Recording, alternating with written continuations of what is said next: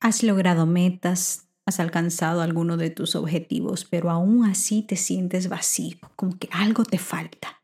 Hoy quiero conversar contigo este tema de permanecer en vez de alcanzar. Bienvenido a mi podcast. Soy Nancy Cabrera conferencista, autora, mentora, pero ante todo soy una hija consentida de Dios que ha sido salvada para servir. Y es por eso que deseo inspirarte a nutrir tus células y tu alma. Si buscas aprender a vivir una vida sana y feliz en cuerpo, mente y espíritu de la mano de Dios, este podcast es para ti. Cada semana compartiremos conversaciones sobre salud, espiritualidad y crecimiento personal. Gracias por compartir tu tiempo conmigo hoy. Comencemos. Hola, hola, bienvenido a otro episodio. Esta es la segunda parte de la serie de lograr a permanecer. Si no has escuchado la primera parte, te invito a que visites el episodio número 65 en donde iniciamos esta serie de tres partes, una serie hermosa, relevante, que pienso que va a tocar corazones, así como tocó el mío. Este es un mensaje muy importante y justo estoy viendo que cómo el Espíritu Santo trabaja, porque estoy viendo que varias personas están hablando de lo mismo. Están hablando acerca de cómo eh, esta cultura empuja el hecho de que alcancemos, alcancemos metas y objetivos y, y estemos ahí en esa vicisitud. Y con esto quiero decirte que no hay nada de malo de proponernos metas y de alcanzarlas. Eh, es algo que nos motiva a seguir, que nos inspira a crecer, a aprender cosas nuevas, que nos saca de nuestra zona de comodidad. Las metas son importantes en la vida, nos dan un sentido. Lo que sucede, y es lo que hemos estado hablando desde el episodio anterior es cuando estas metas nos absorben tanto que nuestra alma no descansa y no encontramos paz.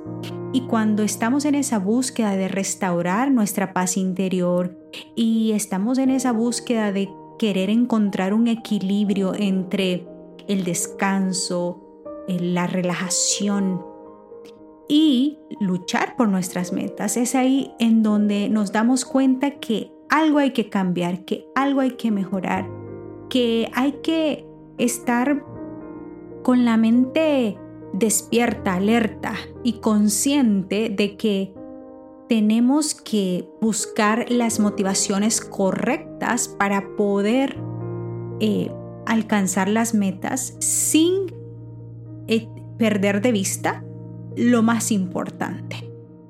Y hoy quiero empezar con el capítulo que nos quedamos la vez pasada, que estábamos hablando del libro de San Juan, capítulo 15, versículos 1 en adelante. Y en el episodio anterior empezamos a desmenuzar un poquito estos versículos y hoy vamos a continuar. Y en este párrafo de San Juan capítulo 15, del 1 al 7, em, hay algo tan interesante y es que, aparte de que el Señor, eh, a través de su palabra, Jesús acá nos está diciendo, nos está invitando a permanecer y nos compara como las ramas que se están ahí atadas, pegadas al tronco, nos dice que también nosotros tenemos que ser así con Él, que debemos estar ahí, pegaditos. ¿Sabes que esta, este verbo de permanecer se menciona siete veces en estos versículos? Siete veces en ocho versículos. Y cuando los conté dije, wow, para empezar, siete para nosotros siempre ha sido como el número de la perfección, ¿verdad? Es el número perfecto en la Biblia, eh, porque se representa algo completo, representa el, los, siete días de la creación, el sábado, eh, y hay muchas eh, visiones, profecías que incluyen el número siete. Y, acá, en, estos versículos, se menciona la misma palabra, permanecer, siete veces. Interesante. Y es que solamente cuando estamos con Jesús, conectados con Jesús, es que nos sentimos completos. Y de ahí viene la raíz de todo. Y hablando de la raíz, sabes que en el griego la palabra permanecer en el lenguaje original que se escribió estos versículos significa estar presente, estar continuamente presente.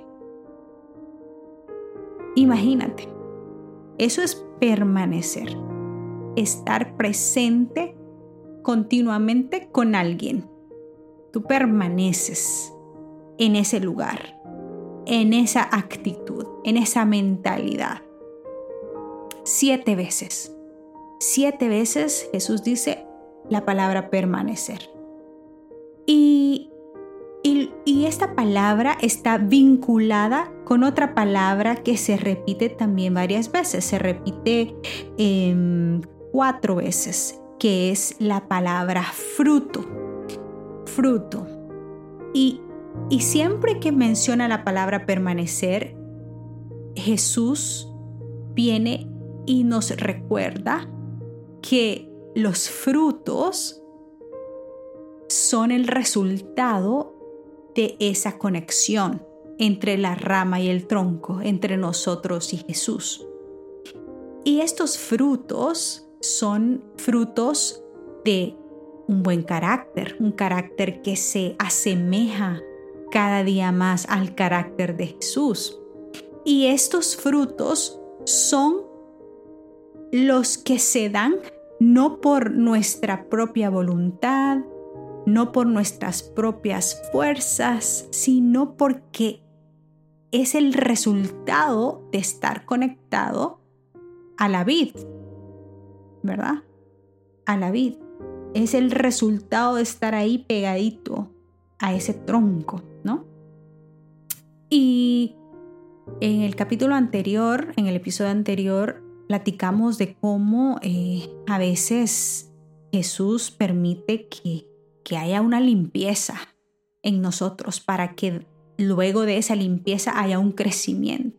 ¿Y te has fijado que cuando algunos árboles los podas y quedan así cortitos, pequeñitos, pero luego crecen súper poblados, ¿verdad? Saludables.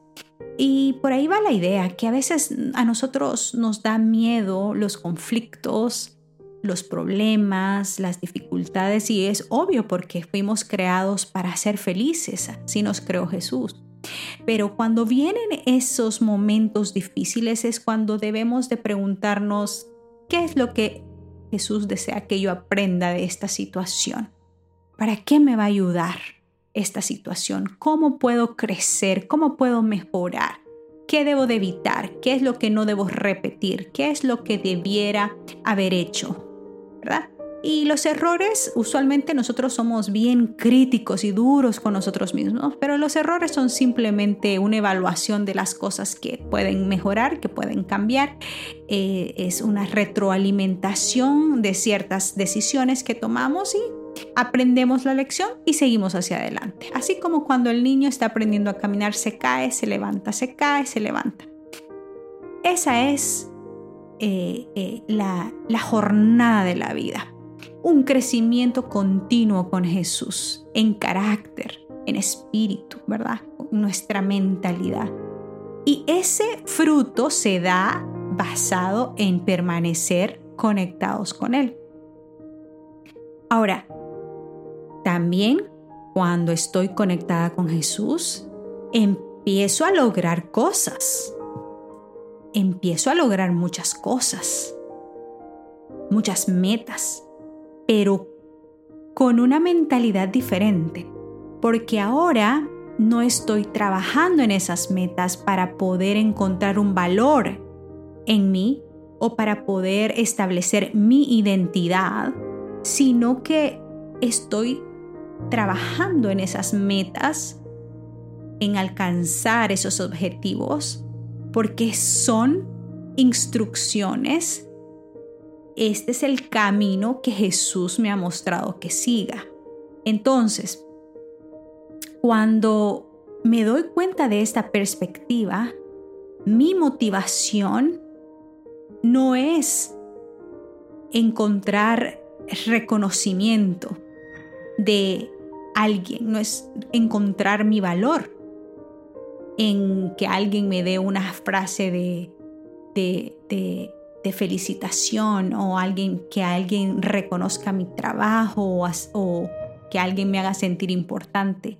No estoy buscando una validación externa para mi identidad, para mi valor como ser humano en, en estos logros, porque simplemente yo estoy produciendo este fruto porque estoy conectada con mi maestro, con Jesús. Ahora, cuando vemos estas cosas con esta perspectiva, entonces yo ya no me considero eh, la superpoderosa, ¿verdad? Ya no me considero la talentosa, la que todo lo puede, no. Ahora yo me considero una colaboradora con Jesús. Estoy en un trabajo interdependiente con Él y con otros, con otros hermanos, con otras hermanas, con otros hijos de Dios. Y juntos estamos en esto aportando un granito de arena para su honra y su gloria. Y esta colaboración me permite a mí dejar a un lado la comparación.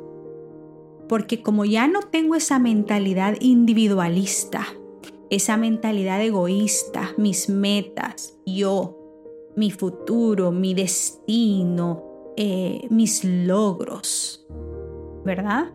Sino que ahora es los logros de Jesús, lo que Jesús desea para su reino. Esto es para su misión. Esto que estoy haciendo es para su misión. Esto que estoy haciendo es para colaborar en la salvación de otros, para ser usada como un instrumento y producir frutos para su gloria.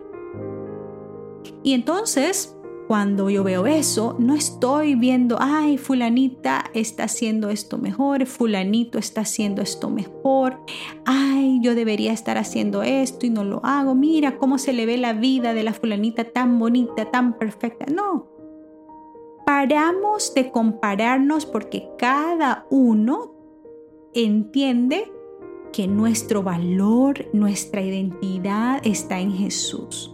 Y Él es el que nos hace únicos, es el que nos hace sentir eh, importantes, porque nos compró con precio, nos compró con su sangre preciosa. Y entonces, por más que yo hago y hago cosas buenas, ya no lo hago para esperar un crédito, ¿verdad? Puedo estar, si es posible, escondida en el anonimato, haciendo cosas para Jesús. Pueda que nadie reconozca, eh, nadie me dé un premio Nobel aquí en esta tierra, ¿verdad? Pueda que nadie eh, le, eh, le tome importancia a las obras que estoy haciendo. Pero yo sé que lo que estoy haciendo, estoy haciéndolo para Jesús y con Jesús y por Jesús. Porque reconozco que Él es Dios, el que me dio los talentos, la inteligencia, el que me da el tiempo, los recursos, el que me da la sabiduría, el que me da el querer como el hacer de su buena voluntad. Entonces, mi trabajo principal para yo poder seguir logrando y alcanzando cosas, pero sentirme satisfecha y con paz, es permanecer en Jesús. Es colocar continuamente a Jesús en mi mente. Es una actitud, es una mentalidad de adoración, es una mentalidad de gratitud, de confesión, de súplica, de estar constantemente consultándole a Él nuestras decisiones, de estar pidiendo sabiduría día a día, momento a momento. Y eso es permanecer. No es tenerlo a Jesús como un evento cuando necesito algo como Santa Claus, ¿verdad? Que lo busco en la Navidad. Jesús me dice que para poder yo producir frutos y, y alcanzar metas y hacer todas estas cosas lindas sin yo sentirme vacía al final, cuando ya reciba, ¿verdad? O, ya termine la tarea. La clave es permanecer en Él, es cultivar esa actitud de estar presente con Él en todo momento, en todo momento. Eso significa cultivar el alma. Esa es mi tarea, esa es tu tarea. Que cultives tu alma en la presencia de Jesús. Que entrenes tu mente a permanecer, a estar presente con Jesús. Y suena bonito, pero no es fácil. Es una lucha para mí de las más difíciles que tiene el ser humano porque estamos inclinados al mal y estamos inclinados al egoísmo y al individualismo y estamos inclinados a, buscar soluciones por nuestros propios esfuerzos y a trabajar solos y estamos inclinados a querer tener el control de todo. Y estamos inclinados a a que nos guste las cosas de este mundo, las distracciones de este mundo. Y entonces para mí la lucha más grande no, no es hacer las cosas buenas, sino ser. ¿Me entiendes? Hacer es muy fácil. Hacer es como para mí la Marta que se describe en la Biblia. ¿Te acuerdas de las dos hermanas, Marta y María? Marta era la que estaba en la cocina afanada, atendiendo a Jesús, atendiendo a los discípulos, cocinando y se quejaba porque María no le estaba ayudando en la cocina. Y María estaba sentada a los pies de Jesús escuchando sus palabras. Y probablemente una de las tácticas que tenga el enemigo de nuestras almas, el enemigo de Jesús, es mantenernos tan ocupados haciendo las cosas buenas para Dios que nos olvidamos de sentarnos a los pies de Jesús, que nos olvidamos de ese tiempo precioso de permanecer con Jesús, que nos olvidamos de cultivar el alma, que nos olvidamos de estar presentes. En el próximo episodio te daré algunos consejitos prácticos que me han ayudado a mí, que me han servido a mí, que me siguen sirviendo, porque esta es una jornada diaria que no acaba, en donde algunos días son buenos y otros no son tan buenos, porque somos humanos, pero estamos en la lucha. Y quiero compartir esos consejitos prácticos en el siguiente episodio de, de cómo cultivar el alma, de cómo cultivar la mente para poder permanecer constantemente, para poder estar presente con nuestra actitud, con nuestra mente, consultando cada decisión continuamente con Jesús. No te lo pierdas y te invito a que si conoces de alguien que pueda beneficiarse de estas hermosas promesas, de este hermoso mensaje, que lo puedas compartir compártelo y diles, suscríbete a este canal, suscríbete a este podcast para que puedan bendecirse, para que puedan cultivar su conocimiento con estas palabras hermosas, estas lecciones hermosas del libro de Juan capítulo 15. Yo te invito que al terminar de escuchar este episodio puedas poner a un lado tu teléfono y tus afanes y puedas tal vez poner una música, un himno, un canto precioso y puedas simplemente respirar. Cierra tus ojos y respira y dile a Jesús, me siento ansiosa, me siento estresada, me siento afanada, me siento abrumada, quiero lograr tantas cosas y me paralizo y me siento seca y me siento vacía. Pero en el nombre de Jesús yo te pido que me llenes de paz y de sabiduría y me ayudes a estar presente en este momento contigo. Que me enseñes a permanecer en ti. Que estos pensamientos ansiosos que tengo puedan ser cambiados a pensamientos de paz, a pensamientos de gozo, a pensamientos de esperanza. Dame una actitud de calma y de confianza, de saber que tú tienes el control de mi historia, de mi vida, y que día con día tú me vas a ir revelando cuál es tu buena voluntad. Ayúdame a permanecer, ayúdame a estar conectada, a estar presente. Que Dios te bendiga. Te mando un abrazo fuerte. Gracias por acompañarme en este episodio. Recuerda suscribirte si no lo has hecho todavía. Y si conoces de alguien que pueda beneficiarse, no dudes en compartirlo. Que la presencia de Dios llene tu vida de gozo, salud y paz. Un abrazo. Hasta pronto.